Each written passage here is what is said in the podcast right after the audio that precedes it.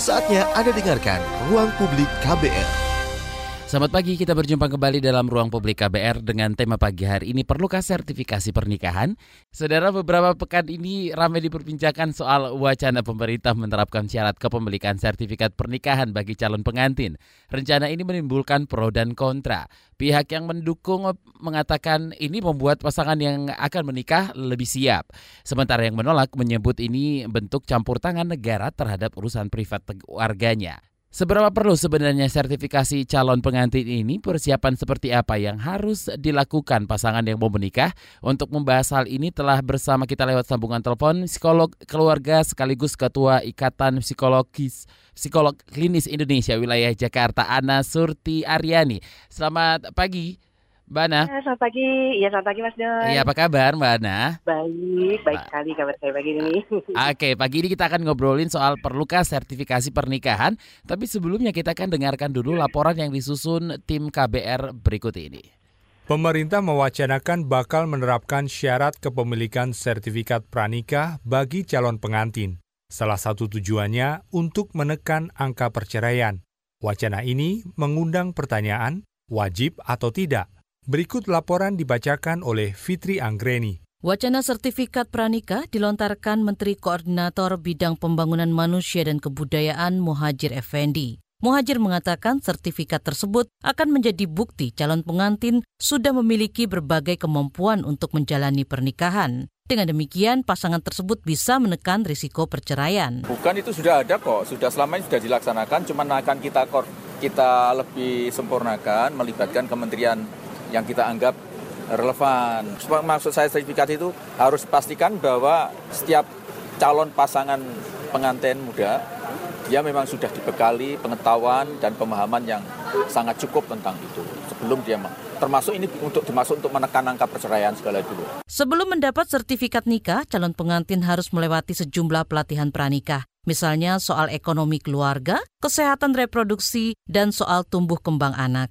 Sertifikat model ini sudah biasa diterapkan gereja Katolik bagi jemaatnya. Pelatihan akan disiapkan oleh Kementerian Teknis yakni Kementerian Kesehatan dan Kementerian Perlindungan Perempuan dan Anak. Wacana ini direspon Kementerian Agama. Menteri Agama Fahrul Razi mengatakan ia bakal mengerahkan petugas kantor urusan agama KUA dan penyuluh Kementerian Agama untuk menjadi mentor pelatihan bagi pasangan calon pengantin. Oh iya, jadi setiap kan orang menikah kan ada dikasih beberapa apa nasihat-nasihat hmm. ya wajib. Oh, wajib untuk diatar kan sama kan KUA kadang-kadang tapi kena mau cepat pada saat mau menikah aja di iya nasihat. Poin-poinnya jelas. Jadi nggak nggak hanya sesuai seleranya KUA tapi poin-poinnya jelas apa-apa yang perlu Pemerintah bakal mewajibkan syarat kepemilikan sertifikat bagi calon pengantin. Pasangan yang belum mengantongi sertifikat tidak boleh menikah. Tapi apakah sertifikat ini tidak bakal memberatkan warga? Ini jadi pertanyaan anggota Komisi Agama DPR Aceh Hasan Syajili. Pada prinsipnya, Aceh Hasan menganggap niat pemerintah itu baik untuk menyempurnakan kesiapan warga menikah. Tapi dia khawatir jika timbul masalah baru yaitu prosedur yang memberatkan warga, termasuk soal biaya. Ada masalah kalau pemerintah tidak bisa mengelolanya dengan baik gitu loh. Misalnya itu menjadi beban masyarakat dalam hal prosedurnya. Itu kan yang saya persoalkan kan soal prosedur. Tujuannya baik, tapi kalau misalnya cara untuk mencapai tujuannya itu tidak tepat, alih-alih menghasilkan sesuatu yang baik yang terjadi malah bisa menjadi masalah gitu. Sementara itu, Wakil Presiden Ma'ruf Amin berpendapat sertifikat pranikah sebaiknya tidak diwajibkan bagi pasangan yang hendak menikah. Kalau memang harus disertifikasi bahwa profesi aja semua sekarang disertifikasi, semua pakai sertifikat kan begitu kan? Ahli ini, pengawas ini sertifikat. Lah nikah begitu besarnya, orang nikah ini kan sumber daripada bangsa ini rumah tangga itu. Karena itu apa nanti memang perlu disertifikat tinggal layak ini orang nikah. Tapi tidak berarti kalau orang yang nggak punya sertifikat nggak bisa nikah itu kan. Ini menakutkan. Meski begitu, Wakil Presiden Maruf Amin menyoroti pentingnya persiapan bagi pasangan calon sebelum menikah, termasuk bagaimana mempersiapkan kehamilan agar anak mereka nanti tidak mengalami stunting atau dampak pada fisik dan otak akibat gizi buruk. Wacana sertifikat pranikah mendapat respon dari para ahli kejiwaan. Ketua Ikatan Psikolog Klinis Indonesia Wilayah Jakarta, Ana Surti Aryani mengatakan, berdasarkan beberapa penelitian, program persiapan pranikah efektif menekan angka perceraian. Hanya saja Ana Surti menyoroti substansi penyuluhan daripada hanya sekadar selembar sertifikat apakah ada sertifikat atau tidak, sesungguhnya memang perlu persiapan perkawinan yang lebih mendalam. Jadi bukan hanya sekedar persiapan resepsinya saja gitu seperti yang cukup banyak dilakukan oleh masyarakat selama ini. Jadi ini kita tidak bicara tentang agama atau budaya gitu ya, tapi memang namanya orang mau menikah itu sebetulnya ada berbagai keterampilan yang dia butuhkan dan juga berbagai kesiapan gitu sebelum dia memasuki gerbang perkawinan. Demikian laporan tim KBR, saya Fitri Anggreni. Itu dia tadi uh, laporan khusus tim KBR ya, berbagai persiapan yang harus dipersiapkan seseorang sebelum memasuki gerbang pernikahan. Kira-kira seperti itu. Bana? Ya. Oke. Okay. Ya, terkait wacana sertifikat buat yang mau menikah, tanggapan Mbak Ana hmm. seperti apa? Uh, ya, jadi ya sebetulnya kita bicara tentang dua hal tuh, yeah. tentang uh, persiapan nikahnya dan tentang sertifikasinya, hmm. ya kan? Hmm. Nah, kalau persiapan nikahnya, menurut saya sih itu harus ya, bukan uh, apa, bukan hanya sebuah persiapan resepsinya mau gimana, tapi Betul. juga termasuk bagaimana mempersiapkan diri uh, si calon pengantin tersebut. Yeah. Tapi kalau kita bicara uh, sertifikasinya, uh, belum tentu itu harus ya. Jadi bisa saja itu uh, perlu, namun uh, apa namanya tidak harus gitu. Apalagi kalau uh, mau ditargetkan dalam waktu singkat, menurut saya agak terburu-buru. Kalau dalam jangka panjang mau ditargetkan itu mungkin bisa saja karena ini sama aja seperti uh, kalau sekarang pemerintah Indonesia itu bagi yang uh, sudah menikah itu nanti diberikan buku nikah. Hmm. Itu kan sama ya gitu. Yeah. Cuma itu kan sudah seki, apa sudah sekian lama gitu kita lakukan jadi kesannya biasa aja gitu. Nah, ini juga bisa saja menjadi biasa saja asalkan jangan terburu-buru persiapannya. Hmm, berarti bisa dikatakan uh, ini penting nggak penting, perlu nggak perlu gitu Mbak Ana? Kalau persiapan nikahnya perlu persiapan banget, penting pernikahannya banget. penting banget. Iya, Berarti yang nggak penting itu sertifikatnya itu. Betul. Jadi lembaran sertifikatnya itu menurut saya pada saat ini tidak hmm. harus. Mungkin hmm. dalam jangka panjang itu bisa kita usahakan gitu ya. Tapi kalau uh, dalam katakanlah satu dua tahun mendet, me, apa ke depan gitu ya, menurut saya agak terburu-buru sih kalau mau membuat sertifikat. Apalagi kalau diberlakukan satu Indonesia gitu hmm. ya jadi sebenarnya yang setahu saya uh, kayak misalnya gubernur uh, eh, DKI saja gitu ya itu kan sudah ada tuh uh, sertifikat layak kawin gitu ya misalnya hmm. nah itu kan uh, apa namanya sedang uh, diusahakan juga gitu dilakukan seperti itu tapi se Indonesia nah apakah kalau kita mau bicara se-Indonesia itu kan berarti dari Aceh sampai Papua ya, yeah. dengan variasi budaya, Betul. variasi uh, apa berbagai macam kesenjangan ekonomi dan lain sebagainya hmm. gitu ya. Jadi uh, terus terang kalau buat saya sih agak berat kalau kita mewajibkannya dalam satu dua tahun mendatang. Tapi kalau misalnya katakanlah 10 tahun lagi bisa nggak ya? Oh itu mungkin saja tuh kita berlakukan. Hmm, tapi ini kan rencananya nih tahun depan di 2020 uh. bakal diberlakukan. Nggak ada sosialisasi sebelumnya gimana nih? ya makanya kalau menurut saya sih uh, apa namanya sebenarnya ya kalau betul-betul diberlakukan uh, kayaknya terburu-buru. Okay. Tapi uh, dengan adanya pembicaraan tentang ini, ini kan kayak menggebrak kita. Oh iya yeah. ya ternyata penting ya, ternyata persiapan perkawinan tuh bukan hanya resepsi loh gitu. Nah ini sebetulnya justru menjadi satu gerbang yang bagus gitu hmm. untuk kita membicarakan tentang uh, persiapan perkawinan hmm. tuh dengan uh, lebih mantap lagi. Sehingga kalau sampai sertifikasi itu betul-betul diberlakukan nantinya gitu ya, moga-moga tidak dalam waktu dekat, itu memang sudah betul-betul siap karena memang si persiapan itu sendiri memang sudah dilakukan. Hmm. Tuh, jadi uh, apa namanya uh, dengan apa namanya kita digebrak seperti ini kan kita jadi mikir ya, eh emang perlu? Ah masa sih itu kan uh, pribadi gitu ya dan lain sebagainya. Seperti yang uh, apa berbagai macam kontradiksi yang sekarang se sedang terjadi gitu. Tapi ya sebetulnya pemikiran itu yang memang kita butuhkan. Hmm, Oke, okay. mari ngobrolin soal persiapannya. Kita simpan dulu soal sertifikat selembar kertasnya ini, Mbak Ada. Oke, okay. kalau untuk se sepasang calon pengantin, oke, okay, materi yang harus diajarkan dalam hal ini negara apa yang harus diajarkan negara kepada sepasang calon pengantin ini, Mbak Ana? ya sebenarnya ya uh, ada banyak hal loh ya mesti dipersiapkan ya. uh, calon pengantin ya contohnya. Jadi uh, sebenarnya bukan, kan kalau bukan yang hanya ini ya dukungan modal tambahan buat resepsi juga ya. Betul. gitu. Nah jadi ya sebetulnya uh, yang sudah dibicarakan tuh seperti misalnya hak dan kewajiban suami istri ya, gitu ya itu okay. memang perlu. Ya. Terus kemudian seperti edukasi pemeliharaan kesehatan kayak uh, kehamilan, menyusui, gizi, penanganan penyakit P3K dan segala macam itu perlu. Terus pengasuhan, pendidikan anak ya itu uh, juga tentunya perlu. Nah tapi tapi ada beberapa hal lain yang sebetulnya juga sangat penting namun belum dibicarakan ya. Jadi uh, saya kalau apa memantau artikel-artikel tentang sertifikasi nikah ini kayaknya belum terlalu banyak nih orang ngobrolin seperti contohnya uh, pengaturan keuangan ya. Hmm. Itu penting loh. Kalau misalnya kita menikah terus kemudian banyak hutang, itu kan juga yeah. kacau ya uh, kehidupannya.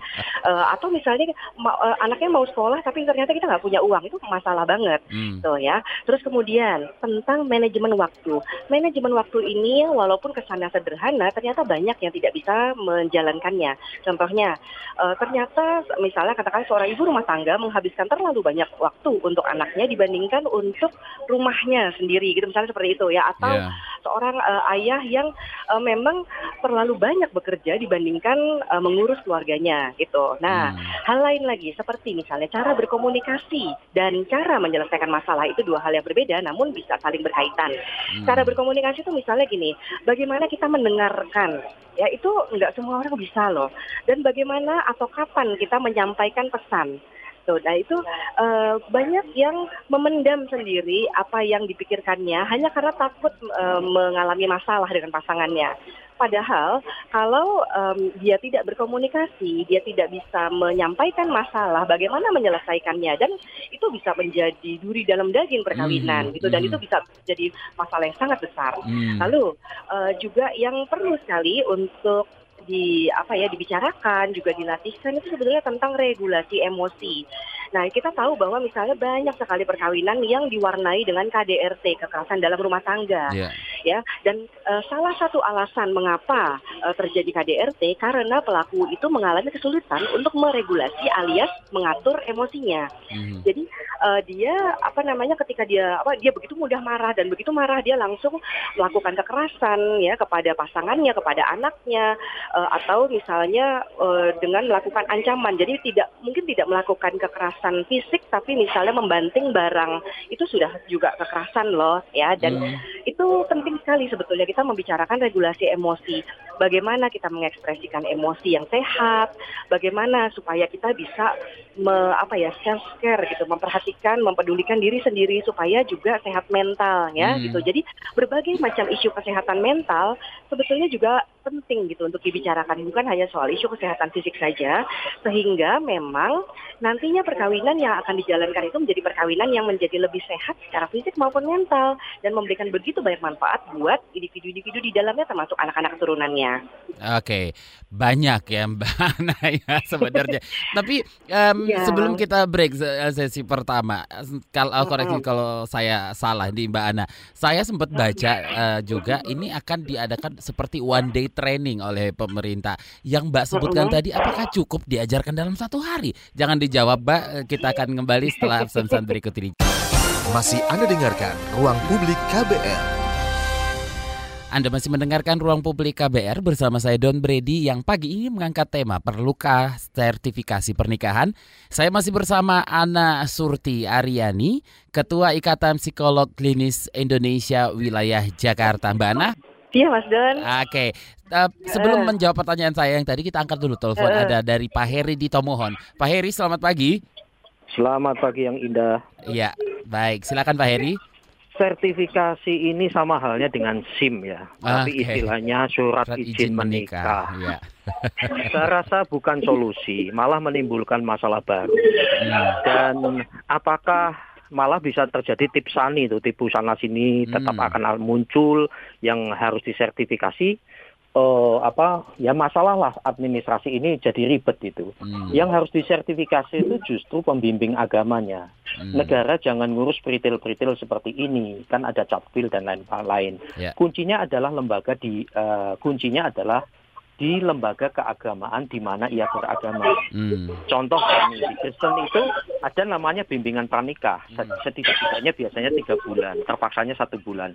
Itu pun tidak sedikit kegagalan pernikahan dalam uh, kekristenan. Sekalipun sekalipun hukumnya dilarang bercerai, yeah. apalagi mengizinkan uh, bercerai dan boleh istri lebih dari satu gitu. Mm, Negara cukup memberikan standarisasi uh, bimbingan pernikah ke lembaga keagamaan tersebut. Contoh yang disebutkan Mbak tadi ya, mm. materinya bagus-bagus tuh. Mm. Itu materi-materi uh, apa uh, uh, seminar-seminar keluarga sangat penting. Lebih baik uh, si si pembimbingnya itu yang disertifikasi. Yeah. Materi-materi yang disebutkan tadi semua adalah materi sistematis formal.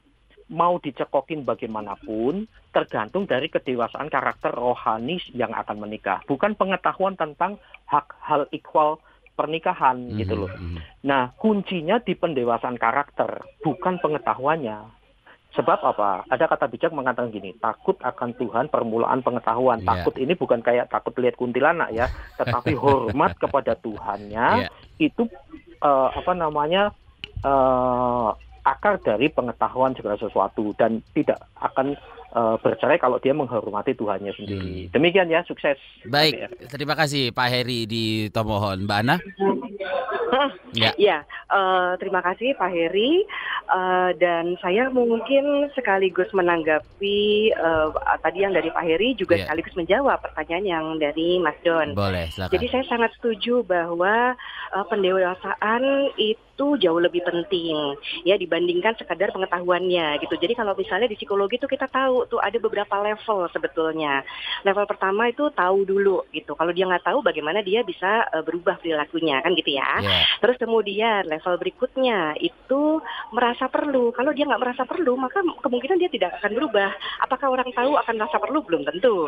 Contohnya orang tahu tidak boleh merokok, tapi kalau menurut dia, oh rokok itu perlu sekali gitu, maka kemungkinan dia tetap merokok gitu hmm. kan. Nah baru level berikutnya itu adalah perilakunya itu sendiri.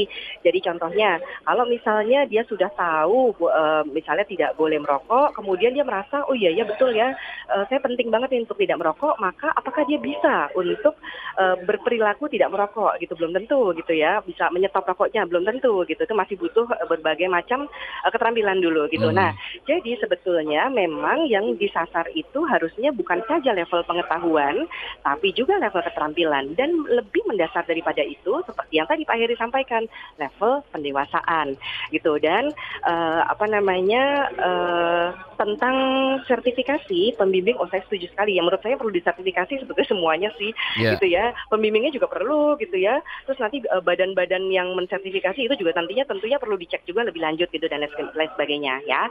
Nah uh, tentang soal uh, tadi berapa lama gitu ya sebetulnya dipersiapkan hmm. uh, sejauh yang saya tahu kalau misalnya secara formal uh, gereja Katolik dan beberapa yeah. gereja Kristen itu memang punya kelas-kelas gitu ya itu variasi uh, durasinya itu sejauh yang saya tahu itu dari dua hari sampai berbulan-bulan. Betul. Ya, mm-hmm. dan uh, seperti yang tadi Pak Heri sampaikan gitu, apakah uh, pasti uh, bebas cerai? Enggak juga. Itu sama seperti uh, kayak kita sekolah gitu ya, atau bahkan sampai kuliah, apakah kita pasti dapat kerja? Ya belum tentu mm-hmm. gitu mm-hmm. ya.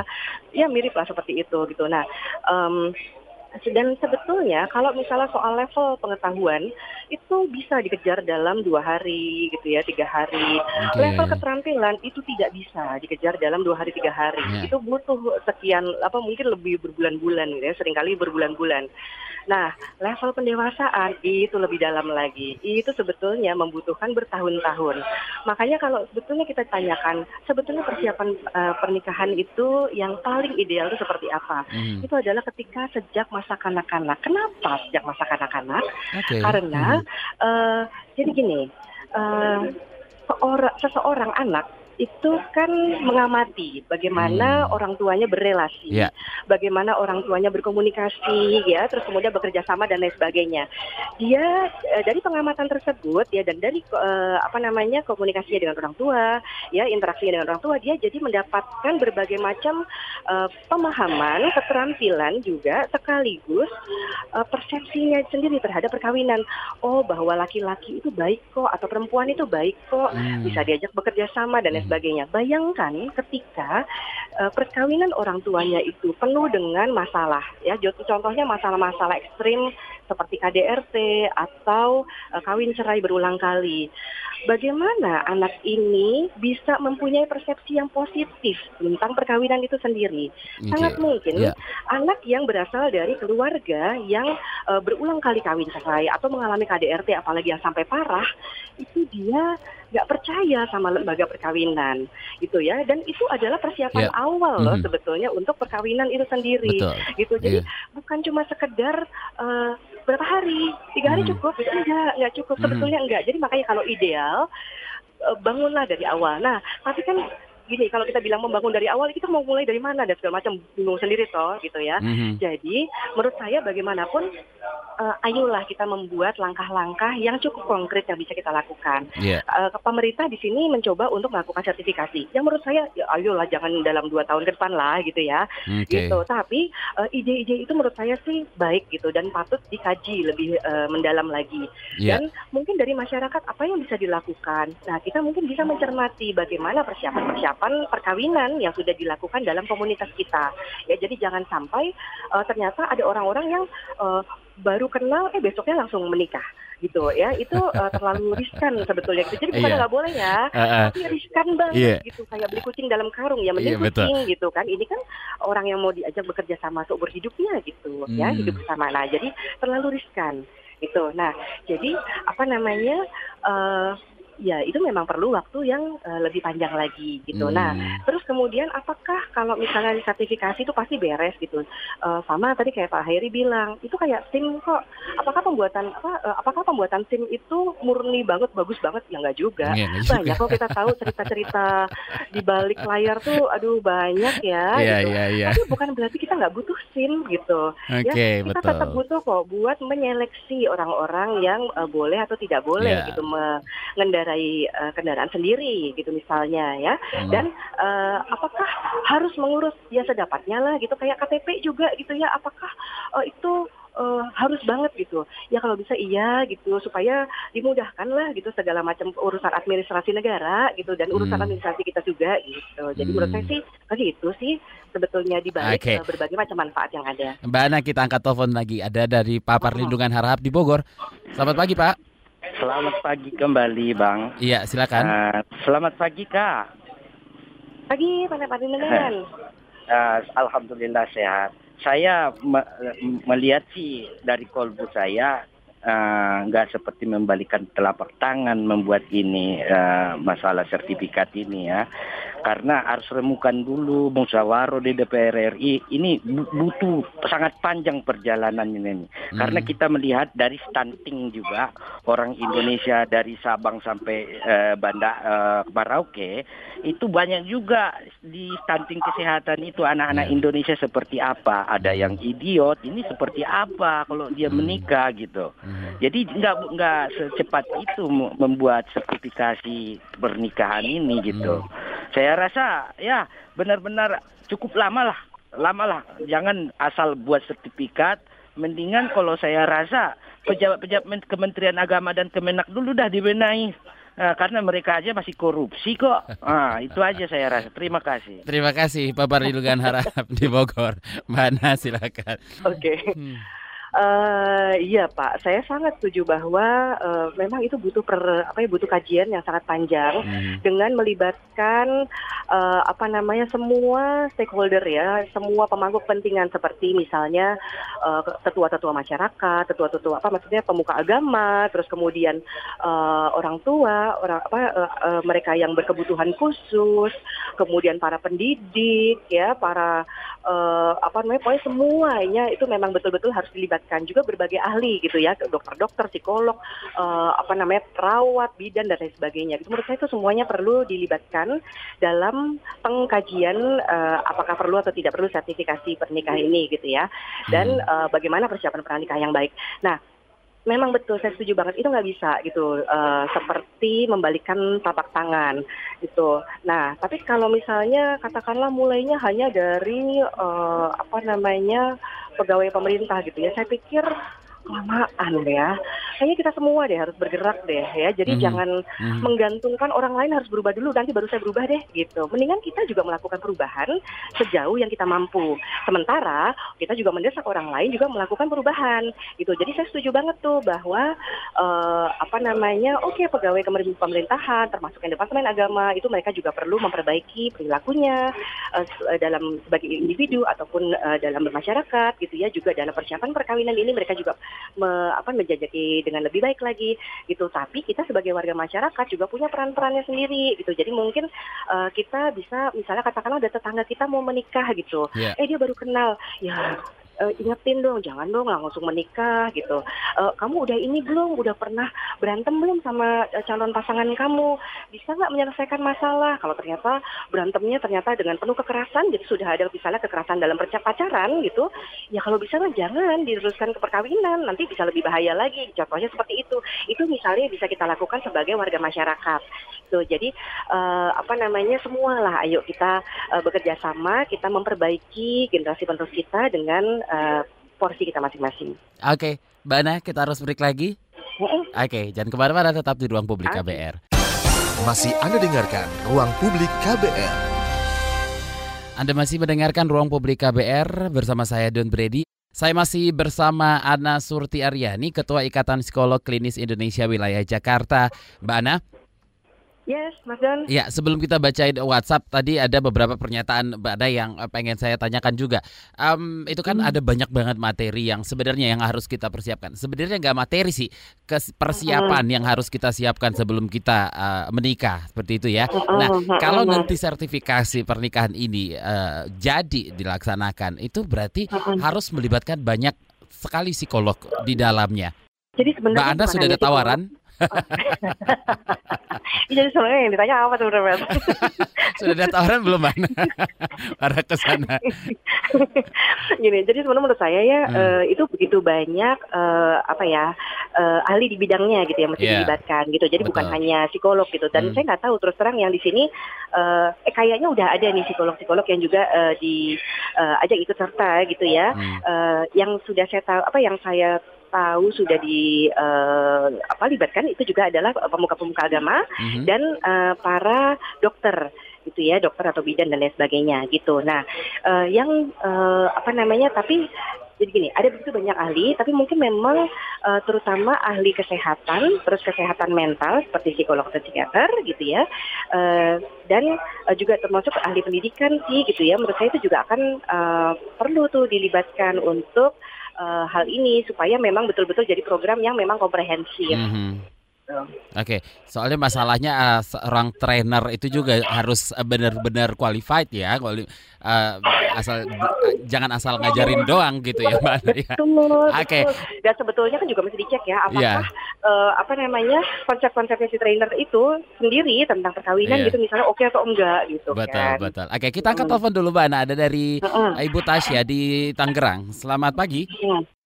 Halo, selamat pagi. Iya, silakan. Uh, iya, mas saya mau nanya. Mm. Uh, Ibu ya, Ibu mm saya mau nanya. Jadi dalam sertifikasi ini itu privacy masing-masing pasangan yang akan menikah itu akan dijaga nggak? Mm. Seperti kayak pertanyaan yang uh, apa tuh personal pertanyaan gitu. pertanyaannya personal yeah. soalnya saya kan baca-baca juga soal ini soal sertifikasi pernikahan ini mau menikah ya bu ya juga, banyak juga pertanyaan uh, takut ada nanti dia nanya-nanya isu-isu yang bukan isu pertanyaan-pertanyaan yang sensitif okay. kayak sekarang lagi banyak nanti tiba-tiba ada tes keperawanan hmm. lah nanya-nanya ini itu kayak gitu menanya gitu aja sih. Baik, terima kasih Ibu Tasya di Tangerang. Um, Mbak Ana, ini bakalan uh, ada pertanyaan detail itu, se sepersonal itu? Um, kan ini kan programnya juga belum ya, belum yeah. jadi ya, gitu. Jadi saya juga nggak tahu ya bakal ada atau enggak gitu. Uh. Cuma idealnya sih uh, sebetulnya memang ada gitu pembicaraan-pembicaraan tentang hal-hal termasuk hal-hal sensitif, justru supaya itu bisa diselesaikan sebelum pernikahan dilakukan. Hmm. Gitu. Jadi jangan nunggu uh, nanti aja lah uh, diobrolinnya kalau udah nikah. Lah terus misalnya nanti ada penolakan kan lebih ribet lagi tuh, hmm. ya gitu. Jadi mendingan kalau bisa diselesaikan sebelum nikah. Nah, tentang caranya membuka permasalahan tersebut itu bisa beragam kok. Bisa misalnya memang seperti yang tadi disampaikan Bu Tasya di uh, apa dibuka gitu mungkin di depan kedua pasangan tersebut gitu dan itu mungkin bikin shock ya gitu. Hmm. Tapi bisa malah nggak jadi menikah gitu loh. gitu. Dan kalau misalnya ternyata jadi menikah jadi ini kan ya jadi luar biasa ya iya. ternyata ya gitu. Nah, uh, apa atau bisa juga memang uh, apa namanya ditanyakan secara personal hmm. gitu atau misalnya uh, lewat kuesioner gitu dan lain sebagainya gitu. Nah, untuk mengurangi risiko-risiko itu sebetulnya dalam proses pendekatan uh, jika memang uh, pasangan ini memang berniat untuk menikah, maka perlu juga tuh sudah mulai uh, saling membicarakan gitu. Jadi uh, isu-isu itu memang sudah dimunculkan daripada orang lain memunculkan kan mendingan kita duluan gitu sudah membicarakan. Hmm. Jadi kalau uh, kayak misalnya saya beberapa waktu yang lalu itu mendapatkan kasus uh, pasangan yang HIV hmm. ya hmm. gitu. Jadi yang perlu saya cek adalah apakah pasangan Anda udah tahu bahwa Anda HIV positif hmm. gitu dan uh, orang tersebut menyampaikan oh sudah kami sudah membicarakan dan uh, kami sudah tahu caranya gitu dia menceritakan bagaimana uh, apa apa yang dia lakukan untuk uh, mencegah uh, berbagai macam uh, masalah lainnya timbul gitu dan itu baik sekali gitu jadi uh, dia sudah mengantisipasi masalah-masalah yang mungkin timbul gitu daripada orang lain yang ngomongin kan mendingan si calon pasangan itu duluan gitu hmm. yang sudah menyelesaikan masalah tersebut. Oke. Okay. Baik, um, tadi juga ada pernyataan Mbak Anda yang menarik perhatian saya. Pendidikan, sejak kapan pendidikan tentang um, pernikahan itu harus diberikan sejak anak-anak? Berarti itu nggak heran ya, berarti banyak orang yang um, mencari pendamping hidupnya nanti kelaknya seperti ibunya, misalnya seperti sosok ayahnya. Kira-kira itu pengaruhnya dari apa yang dilihatnya sejak kecil gitu ya Mbak Ana ya? Betul sekali. Hmm. Dan sebetulnya apakah yang seperti ibu kita atau seperti ayah kita itu pasti cocok? belum tentu. Belum tentu. Karena mm-hmm. kita kan orang yang berbeda dari orang tua mm-hmm, kita, mm-hmm. ya. Jadi eh, bagaimanapun persiapan perkawinan itu juga termasuk menjajaki apakah si calon pasangan kita itu memang uh, bisa cocok ya sama kita atau hmm. bisa mencocokkan diri gitu bersama-sama. Hmm. So, jadi uh, jangan berasumsi bahwa oh saya sih pasti sih cocok lah sama orang yang begini belum tentu kok ternyata Hmm, Oke, okay. kita bacain dulu WhatsApp ini Mbak Ana dari dari mana? Dari Linda di Jambi. Um, saya sangat dukung sertifikasi ini, tapi saya harap tidak memberatkan seperti biaya dan pengurusannya. Nah, tapi kabarnya gratis sih ini ya. Udah dengar belum Mbak Ana? Saya nggak tahu. Jadi sejauh saya tahu sih itu masih dikaji sih semuanya. Masih Dan menurut saya, uh, menurut saya itu termasuk yang harus dikaji. Iya gitu benar. Berapa uh, biaya yang layak atau bahkan kalau bisa tidak uh, tanpa biaya gitu ya. Tapi kalau tanpa biaya, bagaimana pembiayaan untuk para orang-orang uh, yang terlibat uh. ya gitu misalnya trainernya atau uh, pen, apa yang mengurus sertifikatnya dan lain sebagainya gitu. Hmm. Jadi uh, itu harus termasuk yang dikaji gitu Betul. oleh pemerintah. Iya kalau kalau bayar lagi, wah tambah berat nih mau menikah nih Mbak Ana ya. Belum biaya resepsi, aduh. Ya, oke, kok curhat Siska di Jogja. Bagaimana menurut narasumber gerakan gerakan yang mendorong nikah di usia muda dan tanpa pacaran? Apakah saling mengenal hanya bisa diketahui lewat pacaran? Uh, jadi ya sebenarnya gini loh. Hmm. Uh, apa pacaran ataupun taaruf gitu ya hmm. itu uh, bukan tentang hubungan seks loh itu hmm. berbeda sekali hmm. gitu ya uh, ketika kita mempersiapkan perkawinan itu ada banyak hal yang perlu kita ketahui dari pasangan kita hmm. ya da dari kita sendiri juga jadi contohnya apakah kita bisa berkomunikasi nyambung nggak sih kita kalau ngobrol sama dia hmm. ya atau termasuk kalau misalnya kita menyelesaikan masalah bisa nggak selesai sama dia ya eh, kadang-kadang uh, apa namanya kita udah tahu dari pacaran gitu ya uh, apa bahwa ini sebetulnya kalau topik ini nih kita obrolin bareng itu udah berantem banget gitu hmm. Udah nih mendingan nggak diomongin gitu loh. Berarti nggak pernah bisa dong menyelesaikan. Kan gitu ya gitu. Jadi uh, sebenarnya uh, apa namanya pengecekan diri sendiri maupun pasangan dan interaksinya itu itu juga harus dilakukan. Entah itu disebutnya pacaran kah entah itu disebutnya ta'aruf kah gitu. Hmm. karena uh, memang tidak mungkin gitu. Kita uh, apa namanya jadi gini ya kalau misalnya zaman dulu gitu orang tuh kan emang uh, nikah tuh sekali seumur hidup gitu. Yeah. jadi dia mau dipukulin kayak dia mau diapain enggak dia nggak cerai gitu. Dan apakah itu perkawinan yang baik untuk anak-anaknya? Belum tentu gitu. Nah kalau zaman sekarang uh, dengan misalnya UU KDRT itu kan sudah terpublikasikan dengan cukup baik ya itu kita tahu bahwa kalau misalnya uh, apa istri-istri yang mengalami KDRT itu dia tahu bahwa dia punya hak untuk uh, apa melawan ya antara lain dengan mengajukan perceraian gitu misalnya seperti itu gitu nah tapi jauh lebih baik lagi ketika uh, sebetulnya itu bisa kita track sebelum perkawinan gitu. Kita tahu kok bahwa orang-orang tertentu itu akan melak, apa akan menjadi pelaku KDRT. Kalau udah tahu uh, dia akan menjadi pelaku KDRT, jangan dikawinin gitu misalnya hmm. seperti itu. Ya gitu. Jadi contohnya kalau udah dalam proses pendekatan sebelumnya sudah ada uh, kekerasan dalam pacaran bentuknya uh, mulai dari yang fisik pemukulan sampai posesif nggak boleh temenan sama yang lain ataupun bentuk-bentuk lainnya itu udah tanda-tanda itu jangan sampai itu dilanjutkan ke dalam uh, pacaran gitu. Nah kalau tentang uh, itu sorry dalam perkawinan gitu ya. Nah kalau apakah uh, menikah dini tadi uh, itu penting. Menikah dini itu juga banyak banget isunya gitu ya. Pertama soal usia. Usia itu menentukan uh, kesiapan. Kalau dalam perempuan kesiapan rahimnya gitu ya, cara uh, khusus dan apa namanya sebetulnya juga termasuk kematangan sel telur, sel dan lain sebagainya. Juga tentunya kematangan psikologisnya ya sering kali kalau usia dini ya di bawah 19 tahun itu ya memang belum matang dan risikonya menjadi lebih besar lagi tuh jadi ini bukan masalah nggak boleh kawin bukan itu tapi begitu besar risikonya dan kita hmm. sudah membuktikan dengan berbagai cara gitu ya itu risiko besar masa ya udah tahu risikonya besar terus uh, sembrono untuk memasukinya kan kayaknya nggak benar juga gitu yeah. jadi iya. tetaplah perlu dipersiapkan. Hmm, Oke. Okay. dari Johan di Manado. Um, saya usul sertifikasi pernikahan ini dibuat satu paket dengan pendaftaran pernikahan, uh, baik biaya dan pengurusan dokumennya serta waktunya juga. Oke. Okay.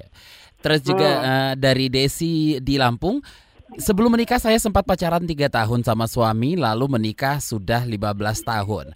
Tapi masih ada hal yang dia tutupi dan tidak mau dibahas seperti keluarganya. Apakah hal seperti ini wajar atau ada yang kurang dari hubungan kami? Terima kasih. Oke, nanti akan dijawab Mbak Ana. Kita masih ada satu segmen lagi. Kita harus break dulu. Ini kenapa tiba-tiba okay. saya jadi merasa jadi konseling pernikahan sama Mbak Ana ya? Dan ke mana-mana tetap di ruang publik KBR. Masih Anda dengarkan Ruang Publik KBR. Kita sudah di bagian akhir ruang publik KBR hari ini dan bagi Anda yang tidak sempat mendengarkan siaran ini secara utuh, Anda bisa mendengarkannya kembali di podcast kami di kbrprime.id lalu pilih ruang publik. Saya masih bersama narasumber saya pagi ini Ana Surti Aryani Ketua Ikatan Psikolog Klinis Indonesia wilayah Jakarta. Mbak Ana kita udah di segmen terakhir ini masih ada beberapa WhatsApp dulu eh WhatsApp lagi ya. Tadi Mbak ya, Desi di Lampung. Saya ulang lagi Mbak ini pertanyaannya. Mm-hmm. Boleh ya? Uh, apa ya tadi ya? Sebelum menikah, oh, saya sempat ya. pacaran tiga tahun sama suami, lalu menikah sudah 15 tahun. Tapi masih ada hal yang dia tutupi dan tidak mau dibahas, seperti keluarganya. Apakah hal seperti ini wajar atau ada yang kurang dari hubungan kami? Hmm. hmm. Oke, okay, jadi uh, sebenarnya ya kalau misalnya kita bicara wajar atau tidak wajar, itu bukan hanya sekedar uh, masalah statistik gitu ya. Jadi kalau masalah statistik tuh kalau misalnya kita bilang sebagian besar A, maka yang disebut wajar A gitu ya. B dianggap tidak wajar gitu misalnya. Nah, tapi kalau misalnya uh, dalam urusan perkawinan gitu ya, salah satu yang kita sebut wajar atau tidak wajar adalah mengganggu atau tidak mengganggu buat pasangan tersebut. Kalau misalnya buat uh, Bu Desi dan suaminya yeah. adanya hal-hal yang ditutupi itu tidak mengganggu, maka nggak masalah gitu. Tidak apa berarti itu wajar saja. Ya jadi contohnya uh, apakah suami Bu Desi tahu berapa harga bawang yang dibeli pada hari tersebut gitu. Terus yeah. kemudian uh, suaminya bilang aduh nggak nggak masalah banget ya saya nggak tahu gitu. Bu Desi juga aduh saya juga lupa lupa mm. gitu, misalnya gitu ya. Maka itu nggak masalah. Nah tapi kalau katakanlah tadi ada hal-hal yang uh, Bu Desi ingin tahu tapi kok ditutupi? Berarti itu kan masalah. Nah jadi uh, itu menjadi tidak wajar dan jadi perlu ditangani. Nah, ditangani ini bukan berarti oh harus diceraikan, enggak, bukan itu gitu, tapi ya dibicarakan dan diselesaikan, termasuk disampaikan pula keberatan-keberatan Bu Desi uh, untuk hal-hal tersebut ditutupi gitu. Jadi bisa disampaikan, misalnya uh, apa namanya uh, saya sangat terbuka loh kalau kamu mau menceritakan tentang keluarga kamu kepada saya. Saya yeah. justru senang karena masa dilibatkan dalam uh, keluarga kamu karena keluarga kamu sama keluarga saya juga gitu. Misalnya seperti itu gitu ya. Apakah kalimat tersebut akan cocok buat Bu Desi? Belum tentu gitu ya. Jadi uh, jika itu memang menjadi sulit coba mungkin konsultasi uh, supaya mendapatkan uh, ide yang paling pas gitu buat Bu Desi. Oke, dari Wahyu di Depok, menurut saya salah satu yang harus dipelajari saat persiapan pernikahan adalah tentang pola asuh anak. Sepakatnya seperti apa? Jangan ayah maunya A, ibunya maunya B, kasihan anaknya bingung. Iya betul, Bana? saya setuju hmm. sekali. Jadi uh, pola asuh itu termasuk salah satu yang perlu dipelajari dan Sesungguhnya yang disebut pola asuh itu juga banyak banget ya, bukan hanya tentang kesepakatan saja, tapi bagaimana cara mengasuhnya, uh, misalnya kalimat-kalimat apa yang bisa disampaikan, perilaku apa yang harus dilakukan gitu, apa dulu baru apa gitu, yeah. itu iya. banyak banget. Mm -hmm. Jadi memang nggak mungkin gitu di apa di uh, persiapannya hanya beberapa hari gitu sebelum menikah. Uh, ketika misalnya pasangan sudah mau punya anak ya atau uh, sudah punya anak bahkan teruslah belajar tentang bagaimana melakukan pola asuh yang baik gitu. Jadi betul diawali pada persiapan pranikah, persiapan nikah gitu ya. Lalu dilanjutkan uh, terus-menerus belajar. Uh, nantinya ketika anaknya bertambah usianya beda lagi kok. Jadi uh, us anak usia bayi itu beda sama anak usia batita, beda lagi dengan usia balita, beda lagi ketika dia masuk usia sekolah, beda lagi penanganannya ketika dia masuk remaja, remaja awal, remaja tengah, remaja akhir juga beda. Jadi memang menjadi orang tua tuh harus belajar terus umur hidupnya gitu. Jadi memang tidak mungkin itu hanya diselesaikan pada saat persiapan nikah saja. Oke, okay. Mbak Ana, Eh, sampai saat ini perempuan masih diberatkan dengan beban gender sebagai perempuan dan kemudian ibu ya. Dan bila perempuan eh, peran ini tidak berjalan dengan baik kesalahan kerap ditimpakan pada perempuan. Ini tentu bisa menambah persoalan dalam rumah tangga sebagai psikolog keluarga. Seperti apa saran Mbak Ana? Uh, memang perlu ada pemahaman perbedaan gender yang lebih tepat ya, yeah. baik kepada perempuan maupun pada laki-laki gitu. Jadi uh, apakah misalnya yang mengasuh betul-betul hanya perempuan saja gitu, atau uh, misalnya apakah uh, yang benerin pompa gitu ya, hmm. atau peralatan rumah tangga hanya laki-laki saja gitu misalnya gitu ya, itu yeah. juga memang perlu ada pemahaman yang lebih tepat. Nah pemahaman yang lebih tepat itu bisa dilakukan lewat berbagai sumber loh. Bisa memang di, dari seminar-seminar, bisa juga kita baca dari artikel, dengerin podcast, hmm. uh, nonton YouTube, dari pengajian-pengajian ya atau uh, ber, apa uh, perkumpulan-perkumpulan keagamaan ya, hmm. diskusi-diskusi dan lain sebagainya. Kita belajar dari ahli, kita ngobrol sama teman dan lain sebagainya. Itu sebetulnya sudah menjadi sumber uh, apa namanya sumber informasi, sumber pengetahuan, sumber uh, keterampilan juga gitu ya tentang bagaimana tuh pembagian tugas antara perempuan dan laki-laki gitu. Dan tentunya memang juga perlu nantinya bekerja sama antara suami dan istri. Makanya materi kerjasama sebagai suami istri itu memang juga perlu dimasukkan dalam persiapan perkawinan. Karena uh, di situlah akan muncul isu-isu uh, tentang uh, misalnya pembagian tugas rumah tangga ya termasuk pembagian pengasuhan yang sering kali menjadi sumber permasalahan dalam perkawinan. Hmm. Banyak seberapa perlu pasangan yang mau menikah perlu bertemu psikolog keluarga sebenarnya? bisa ya bisa enggak ya jadi hmm. kalau misalnya memang uh, katakanlah dia dari keluarga yang memang selama ini juga oke oke saja perkawinannya hmm. ya uh, itu sangat mungkin uh, pasangan ini tidak membutuhkan psikolog karena dia memang uh, apalagi dia juga punya wawasan yang luas, punya yeah. ketampilan yang baik dan lain mm -hmm. sebagainya gitu ya. Ya udah uh, lakukan persiapan pernikahan terus kemudian menikahlah gitu. Tapi cukup banyak ya yang sebetulnya uh, keluarga asalnya itu punya masalah besar dan bahkan uh, ada trauma-trauma dalam keluarga. Contohnya tadi itu kalau misalnya mengalami KDRT atau uh, perceraian berulang kali atau perselingkuhan yang luar biasa dan lain sebagainya itu sangat mungkin dia sebagai individu mengalami trauma dan sangat mungkin itu berpengaruh pada perjalanan perkawinannya kelak. Nah, yang seperti itu ada baiknya mereka juga bertemu dengan psikolog untuk um, kayak ngebersihin diri dulu sebelum dia memasuki kehidupan perkawinan. Nah, kalau sudah dibersihkan itu kan jadi nanti ketika memasuki dunia perkawinan tuh menjadi lebih siap lagi ya dan uh, nggak terlalu banyak itu masalah yang harus diselesaikan. Oke, itu tadi kalau yang belum menikah, kalau yang sudah menikah? Kalau yang sudah menikah, kalau memang dia punya masalah dan memang belum bisa diselesaikan, bahkan sudah cukup lama, sebaiknya memang mencari bala bantuan. Bala bantuan itu bisa dari pemuka agama, hmm. bisa dari uh, yang dituakan dalam keluarga, yeah. bisa dari teman-teman yang kita percaya, ya, atau juga termasuk dari konselor perkawinan, hmm. ya, psikolog keluarga dan lain sebagainya. Gitu. Jadi bisa dari berbagai sumber kok. Oke, Mbak Ana terakhir singkat saja, kalau seandainya sertifikasi pernikahan ini jadi diterapkan, saran Mbak Ana seperti apa? Hmm, saya sih berharap uh, belum dalam waktu singkat ya hmm. untuk uh, dilakukan uh, sertifikasi tersebut, hmm. gitu ya. Uh, namun uh, saya berharap pemerintah tuh melakukan kajian yang betul-betul menyeluruh dengan melibatkan semua stakeholder sehingga nantinya bisa di uh, apa namanya bisa dibuat program yang memang betul-betul komprehensif dan uh, menjawab permasalahan yang uh, ingin ditangani tersebut gitu. Jadi kan permasalahan yang ingin ditangani itu misalnya ada stunting, perceraian, ya, uh, gizi kurang dan lain sebagainya, itu betul bisa ditangani lewat persiapan perkawinan yang lebih matang lagi. Mm -hmm. Namun bukan hanya itu gitu yang perlu dilakukan gitu. Ada program-program lainnya. Nah tentang persiapan perkawinannya sendiri uh, itu uh, tetap penting dilakukan entah ada sertifikasi atau tidak. Oke, baik. Gitu, Mbak Ana, terima kasih waktunya pagi ini. Sama-sama Mas Don. Okay. Terima kasih saya dilibatkan uh, untuk ngobrol-ngobrol di hari ini. Oke, okay, baik. Terima kasih Mbak Ana. Saya Debradi pamit. Salam. Baru saja Anda dengarkan Ruang Publik KBR. KBR Prime, cara asik mendengar berita. KBR Prime, podcast for curious mind.